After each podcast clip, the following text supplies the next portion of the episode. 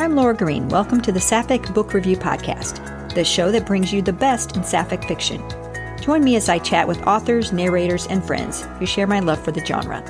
You will learn things you didn't know about your favorites and get some suggestions for your next read. Thanks for listening, and be sure to subscribe.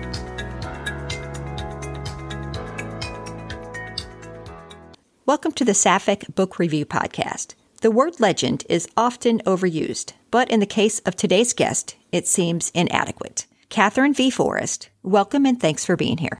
It's a pleasure to be here. Thank you for having me, Laura. The year was 1957, and you happen upon Ann Bannon's Odd Girl Out in Detroit, Michigan. What did that moment mean to 18 year old Katherine V. Forrest? It's such a wonderful question and such an easy question to answer. It absolutely opened the world to me. I've written uh, about that experience in a preface that I wrote for lesbian pulp fiction. It uh, was an anthology of work from 1960 to 1975 that I put together oh, about 20 or so years ago, I, it was a collection of excerpts from some of our novels of that period. And I talked about that moment and I described that book as necessary to me as air. And it literally did. It brought oxygen into my life because, you know, it almost didn't matter what was in the book. What it told me was that I was not alone. And that's most everybody of my generation, that was really how you felt uh, it was a wonderful divide and conquer strategy from the terms of the culture at large. And um, we did, we felt isolated. We felt, to say less than, is to put it mildly, because, you know, I mean, we were criminals. Uh, we were being thrown out of our houses, our families, our jobs, you know, the military, uh, kind of every aspect of life. So to find a book like this, and I could tell by the cover, I just knew from the cover what it was. So it told me that there were other people like me. And, and as I say, you know, that was the, the thing about growing up in the 40s and 50s is that there were no images of ourselves in print other than pathology that, you know, we were written up in medical journals and things like that. So I told Ann Bannon personally that uh, that novel saved my life, uh, and her books did that for, I'm sure, a good many of us. The other thing that her book, if I could just talk about Anne for a little Absolutely. bit, because her books were, Laura, so crucial. Uh, there were five of them, the Beebo Brinker series, and they told us who some of us were, how some of us lived. They told us about this incredible mecca known as Greenwich Village, uh, it told us that we had a community of sorts, and they gave us images of ourselves in print. I mean, obviously, Ann's books weren't the only ones out there, but um, it was the golden era of pulp fiction. So, you know, you could find them in drugstores. They were very widespread in terms of availability. So, anyway, that got me started. And as a writer, of course, you know, it told me too that I could actually write about this. You know, I mean, she was my first kind of living example. I think it's something people like me, we can't really understand because we have such access now. We have Bella, we have Bold Strokes, we have Ylva, we have Bywater, we have all of these places where we can get books. It's a cornucopia. It's been wonderful to see. I'm glad I've lived long enough to see uh, such a flowering of lesbian literature and in so many dimensions. So, yeah, it's wonderful. It is. You have said of Curious Wine, I have perhaps written better novels in the years since, but none I will ever love more than this book in which I claim my identity, found my truth, my integrity, my pride, my voice, and my future. Many readers felt the same, mm. and one of the reasons was that you didn't write kiss kiss fade to black sex scenes. You showed two women enjoying each other sexually in a way many hadn't read before. Was this as therapeutic for you as it was for many who've read it? I guess it was. Uh, it was certainly my coming out novel in many respects. I I like to describe my coming out process as being kind of like shot from a cannon with that book. But uh, I had read uh, everything that I could get my hands on, like so many of us. Uh, some of it was word of mouth. Some of it was, you know, we got clues. One book would give us a clue to it. Anyway, I, I just read everything that I could find. And there was nothing out there to me that conveyed just how beautiful women are together And, uh, you know, that was really all I wanted to do with that book. I've never had a working circumstance before or since with that novel. It took me about nine months to write, and the circumstance in my life was that I didn't have anything exterior. I mean, I was completely wrapped up in the novel for that length of time. And I think what makes that novel, what gives that novel, I don't know, kind of a special something is that it has a tone. And as a writer, that's probably the hardest thing to maintain because, you know, you work on a book, life interrupts, you come back to the book, life interrupts, and the tone is the easiest thing to lose and the hardest thing to kind of retain in terms of the craft. Uh, and so I just spent night and day with those two women. And it was, I've described the experience of writing it that it kind of came out of me like a song. And that's about the best way that I could describe it. And, you know, I just kind of wrote the book that I saw, that I felt. I wrote the book I wanted to read. and I guess I was surprised as anyone that it was kind of celebrated for its candor, but it is who and how and what we are. exactly, it sure is. And if I had to spend time day and night with somebody, Lane Christianson, not a bad choice. I've spent time in love with both of those women in different ways. Anyway, it's a it's a very very special book to me, and just the fact that it's had the impact that it's had and continues to to this day is just marvelous. Yes, so. absolutely is. Many of your books were published by Naiad Press, the importance of which can't be overstated in the history of the genre. Give the readers a brief history of the first publisher dedicated to our books.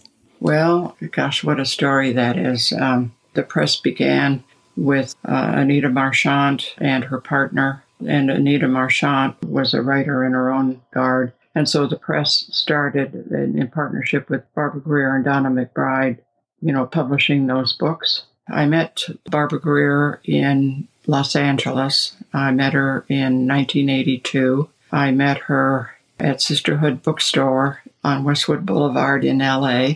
And uh, she was appearing there with Sheila Ortiz Taylor. And uh, forgive me if I'm having trouble with names, titles, things like that. This is more and more happening at kind of this particular time of my life.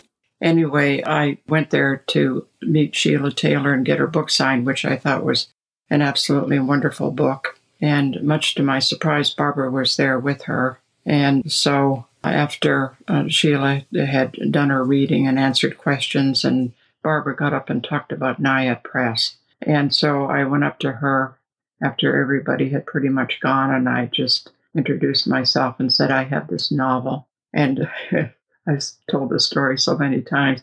She just looked at me as only Barbara Grier could, and she says, Tell me, does anything happen in this novel? like a publisher who's been approached who knows how many times.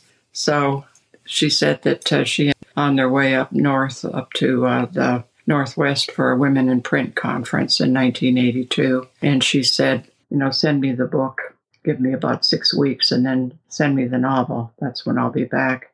And anyway, I was very grateful because at that point, Curious Wine had been sitting on the shelf for, I don't know, just a number of months because, you know, I had finished the book, but yet I knew there was something wrong still. And uh, for all you writers out there who are familiar with the craft, you'll know exactly what I'm talking about. And uh, anyway, I just getting away from the novel that I was so close to for all those many months it gave me some distance from the book. So I opened up the manuscript and I immediately saw that it opened in the wrong place. And Laura, I had tried, I don't know, four or five different openings where it opens with Diana and her boyfriend. It opened with a scene with her father. It opened with a, a scene with, uh, see what I mean? I can't even remember my own character's name. But anyway, and then I saw that my two women had to meet on page one, which they do. Uh, and that just seemed to reset the whole book. Sent it off to Barbara. And then one of the happiest days of my life was the phone call. She says, This is Barbara Grier at Naiad Press. We would like to publish your novel. and uh, that was the beginning of everything. And then in um, the novel was published on April 13th, 1983.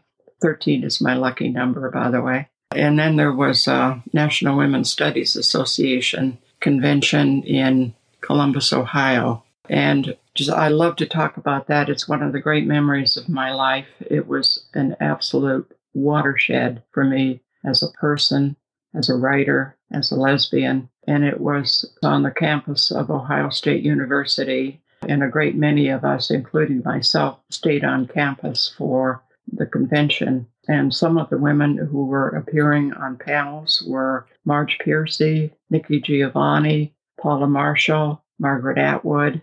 I mean, it was an absolute feast. And uh, Barbara and Donna were there. I met Lee Lynch for the first time. I met Ann Bannon for the first time. Tee Corinne, who was a great photographer and did many of the covers for the Naiad Press books. She was there. She photographed me actually at the convention, which is the photograph which is on Daughters of a Coral Dawn. T took that photo at that convention. And uh, anyway, in the evening, see, this is what you get for answering questions. You just get long winded answers like this. Anyway, in the evening, a bunch of us would sit around, and some of us read from work that we had in progress. And Lee read uh, something from a short story that she'd done. And I was part of a writers group in LA at this time, at this particular time. And I had had so much exposure to the craft. It took me three years to learn craft myself, and I had fortunately the time to be able to do that. So I just took Lee aside. And unbeknownst to me, Barbara Grier was overhearing this conversation, and I just pointed out a few things where she had a point of view shift that was kind of a craft error and stuff like that. Anyway, the upshot of it was, Laura, that because of this conversation with Lee, I flew home on the plane and I had Lee's novel, The Swashbuckler, under my arm, and it was my first edited work for Naiad Press, and that's how my editing career began, also in Columbus, Ohio. So you can just see Nancy Bereano was there, by the way, from Firebrand Books, Margarita Donnelly from Calyx, you know, the legendary press from up, up in the north. It was just a very historic conference. And I don't know, you know, to be able to see Margaret Atwood wow. uh, in person was uh, very, very special. Very special. In fact, could I tell you a story about Margaret? Absolutely. Atwood? You can talk all day for as far as I'm concerned.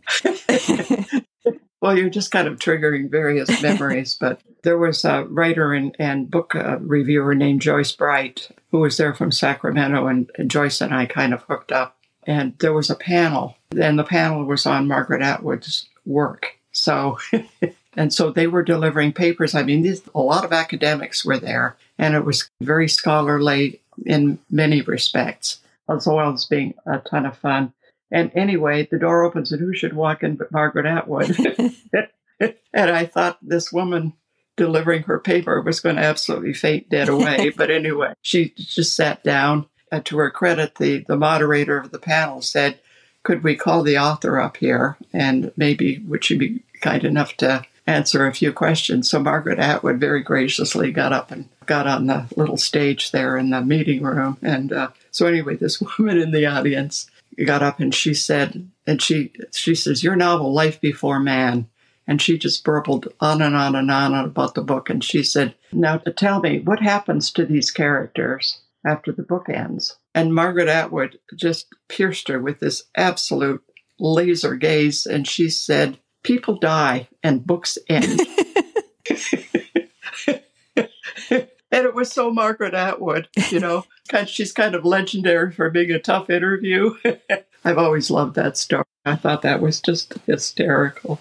So anyway, so that's anyway. That's a little bit of Naiad Press, but it's uh, it's legendary. I mean, it opened lesbian books to the world, really. And uh, Barbara Grier, I mean, she was a woman of her time for her time. And believe me, Laura, she kicked doors down and she made so much stuff happen. I, I don't even know where to begin. And I'm just hoping, well, there is a biography of Barbara Indomitable that's out there that kind of gives an idea of her importance and the sheer scope of her life. She's a legend, and I don't know where we'd be without her, honestly. I don't either. She is a legend among legends. What inspired you to write the Coral Dawn trilogy? And if you were to help colonize a planet, what would your job be in that colony? Well, let me say, just to begin with, that I consider the three books in the Coral Dawn trilogy, I just rank them with my very, very best work. Those books represent overall, the three of them, a lifetime of thinking about my gender and what's possible to us.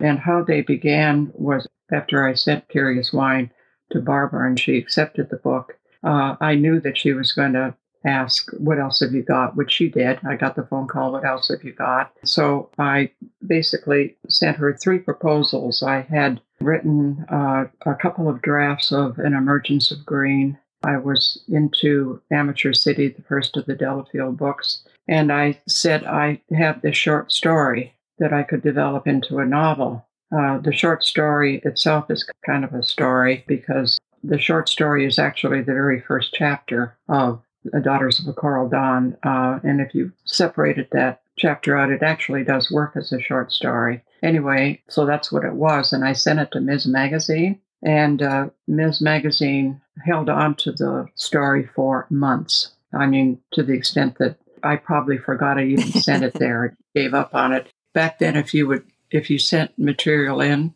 you mailed it in, and if and a rejection, they mailed it back to you. They mailed back manuscripts. That was how it was done uh, back in the 80s. So I got my short story back in the mail from Ms. Magazine. And the first page of the story it was smudged, it had coffee rings on it. and there was a note on the top of it. And the note said, I fought for this story as hard as I could.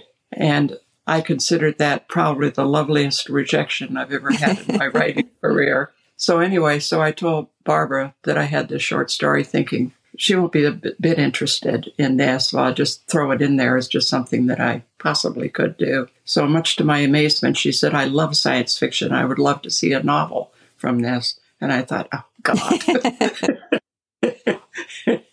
and um, it was the most amazing journey for me. Uh, it was an absolute, utter joy to write.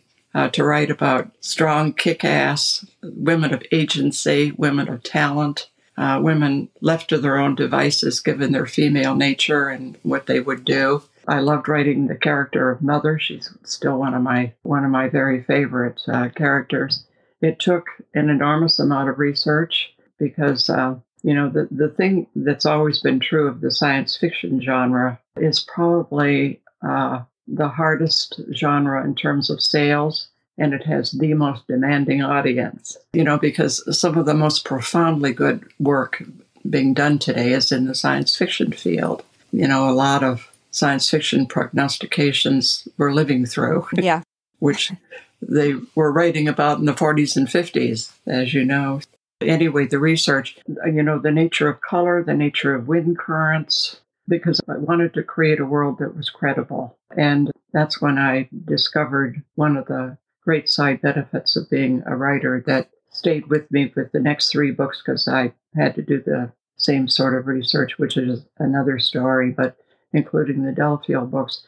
You just get into so many different areas of things that you would never get into if you were kind of an ordinary person, you know, and not having to explore the worlds of paleontology and uh, just so so many aspects. So it was one of the uh, one of the marvelous aspects of uh, of being a writer is that I think it's uh, it's kind of expanded my just my intellectual world of making just opening up things to me. Plus the fact that it sometimes research sends you into storylines and even suggests characters. Uh, anyway, it was part of my craft learning. It was 18 years before I wrote the sequel, Daughters of an Amber Noon.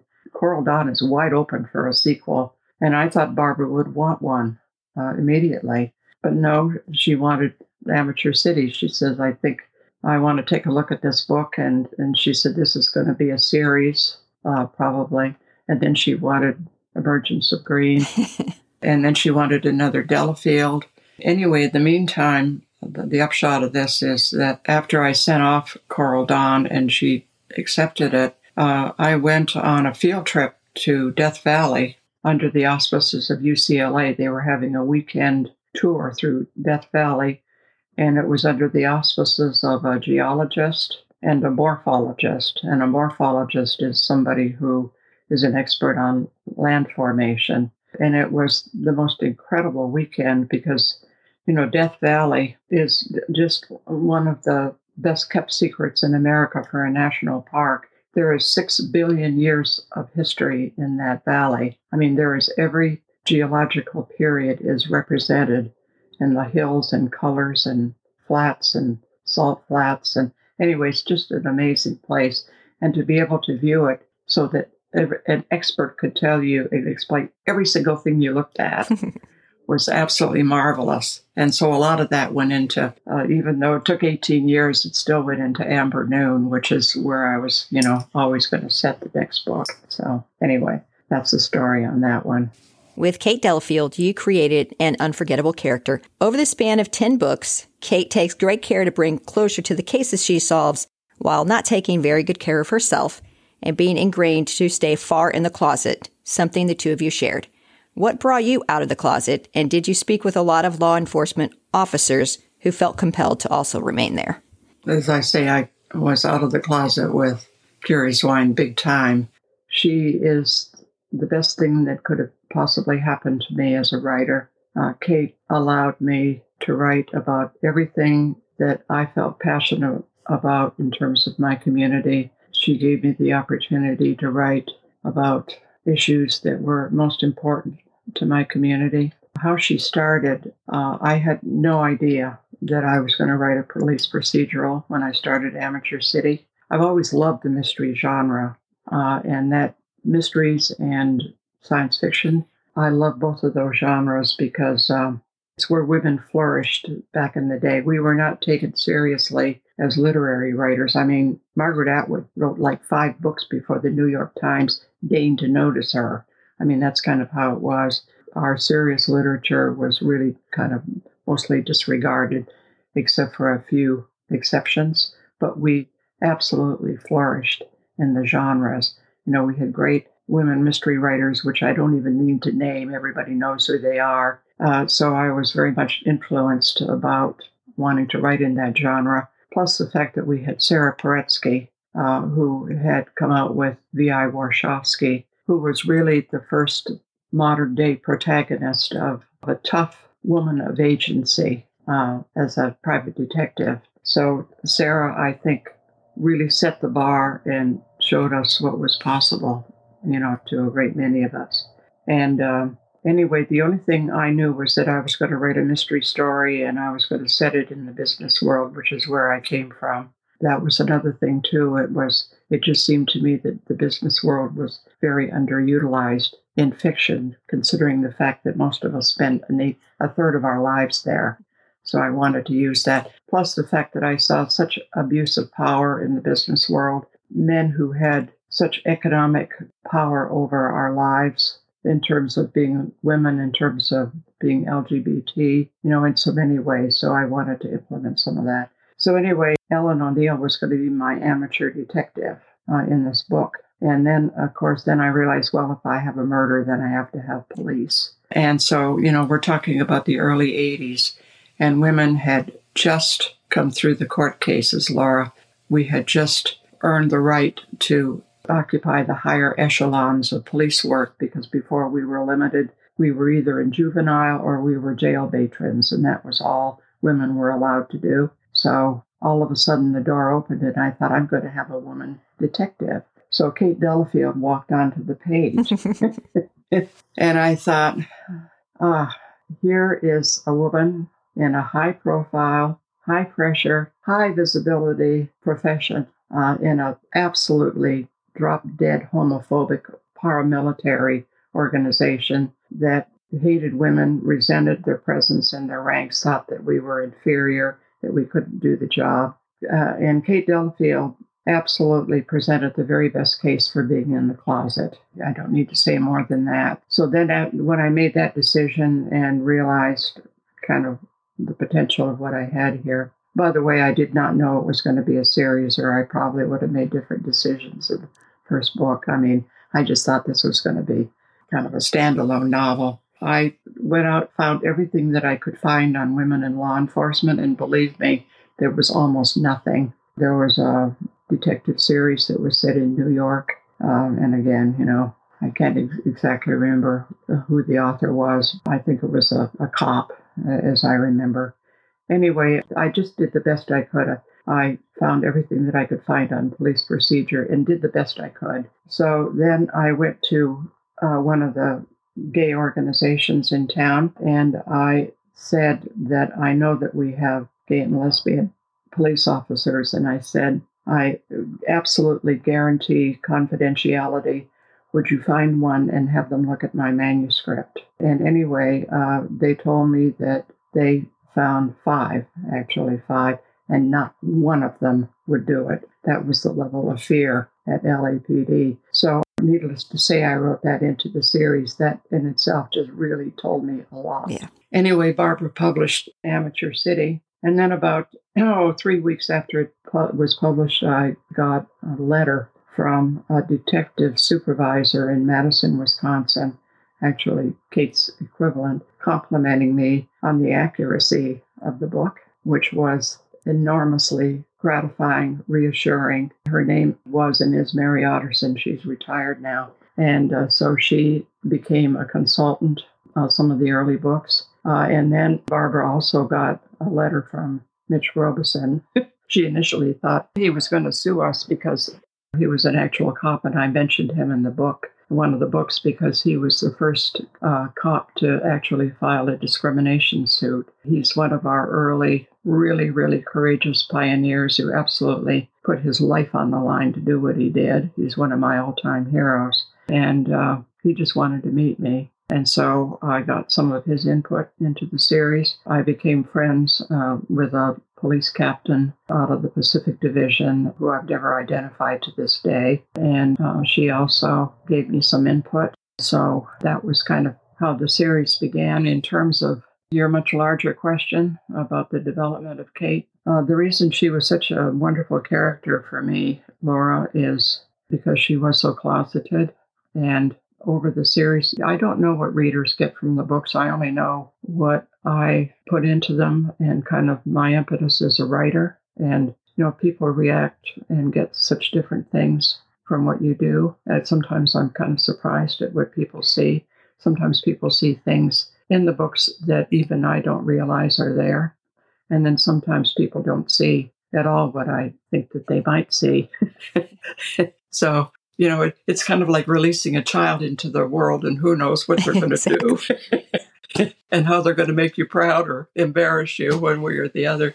But, um, you know, to me, the whole traversing of Kate's character over the, over the 10 books is what the closet does to us. To me, the great, great achievement of my generation is that so many of us found the courage to come out of the closet and to show our faces to the world. And I don't think gays and lesbians of today realize the courage that it came, the pressure to conform. As I say, you risked your job, you risked, you had to be prepared to lose everything to come out. But come out we did. And, you know, the damage that the closet does to us, it does it to us morally, spiritually, sometimes physically. And it's damaged Kate right from the get go with, with parents who were embarrassed about her and that's happened to so many of us. My spouse, Jo, you know, who you just met, uh, her family, because she's so boyish, they were kept trying to turn her into a girl. You know, all of these things that happen. Uh, Kate became a Marine to try and do one thing that would make her father proud. And uh, she perceives that she needs to stay in the closet on the job, uh, and she ends up isolating herself. Usually, the closest associates that police officers have is with one another because only other cops understand the job. The job is just one of the most personally impacting professions that anybody can be in. And the fact that Kate was in the closet, she didn't have that. Uh, she didn't share what she did with her partner, you know, with Aimee over all those years. She didn't have really a friend until kind of late in her career until Joe Cameron came along. She's one of these members of our community that even when the jail cell was opened, she found it hard to walk out. She was a difficult, difficult character for me to write about because so much of what she did I didn't agree with, but she was her own person. She was somebody that angered me. She was somebody that I deeply admired because, you know, above all, Kate has a core of integrity that I think is very rare uh, in today's world. And she kind of never loses sight of that. Uh, and a lot of police officers have and do just because of the nature of the job and other things. The other thing that I was very happy about, sorry if I'm jumping all over the place here, I was happy with from the very first book, I made the decision to set the series in real time because Kate ages with the series, which is not usually very common in mystery series. Uh, you know, some writers do it, a lot of us don't. The character is kind of the same age from book to book to book. But uh, she allowed me to kind of follow the trajectory of our gay and lesbian community over those years, and they were monumentally important years. Uh, and that was another thing where I felt really blessed that I had a detective character who kind of echoed and mirrored some of the events happening to us and, and for us uh, over the period of her own career. That's kind of what what Kate's been for me. She's just been a she's been a miracle of a character. I have loved writing about her, and uh, I wish her the best. I just reread all ten books. I just finished book ten earlier in and in thank, a week. Thank you for that. Thank you for that. Talk about a a labor. no, thank you, because I just I love her. I mean, she's frustrating as all get out, but she's so morally strong. She's just one of the greatest characters we have in our genre. So thank you for that. Oh, thank you. Thank you. That's music to my ears. I'm very happy to hear that because I just kind of stepped along the pathway as she did. So it's nice to get a reaction of the cumulative effect of the books. Last year, the great Claire McNab lost her battle with Parkinson's disease. You co wrote Lethal Care with her, the final book in the Carol Ashton Mystery series. How did you become friends and what made her such a great friend? I edited Claire. I edited her very first book, Lessons of Murder. It's kind of interesting. Claire and I have a couple of things in common. Little did I know, uh, and little did Claire know. I got a phone call from a woman who was writing uh, some sort of a compendium on uh, mystery novels and mystery writers. In her section on police procedurals, she was the one who first told me, she said, You have the first lesbian police professional in American literature. Uh, and I had absolutely no idea. I mean, I guess it makes sense since we didn't exist until the early 80s. uh, and as I say, I just kind of caught that wave just as it began. And, and the same thing was true with Carol Ashton for for Claire. So Claire and I uh, have been lifelong friends. And of course, uh, you know, she came down with Parkinson's disease. And one of her fond wishes was to write a final book in the Ashton series. And so Laura was uh, privileged to work with Claire. It was very difficult at times. Uh, there were days when, you know, she had a lot of trouble speaking and it's a very cruel illness. As you know, she died a year ago, June. And uh, one of the happier moments of my life was uh, going to GCLS. I guess it was in Albuquerque. I think it was that one. And uh, Claire won a Goldie for that book. And let me tell you, it was such a wonderful, wonderful moment in my life to bring that Goldie back and present it to Claire. So there's a photograph of us somewhere on Facebook that shows that moment and and Claire looks so radiant and it's one of my my best memories of her. She was an incredibly prolific writer. She was an incredible person. She uh, taught fiction for years at UCLA. She was teacher of the year there, which is no mean feat. she was an extraordinary woman, and I'm proud and I was richly rewarded by knowing her. When I talked with Karin Kallmaker, she said that as an editor, you are the standard by which all others are measured. How many books do you think you've edited, and what is the key to being a good editor? To the best of my knowledge, I think I must have edited somewhere between four and 500 books. I've been editing for 40 years, and there were years when I edited two books a month. So, you know, you can kind of like do the math. so I edited uh, a lot of books, and uh, work with a lot of lesbian writers, which has also been a joy of my life for sure.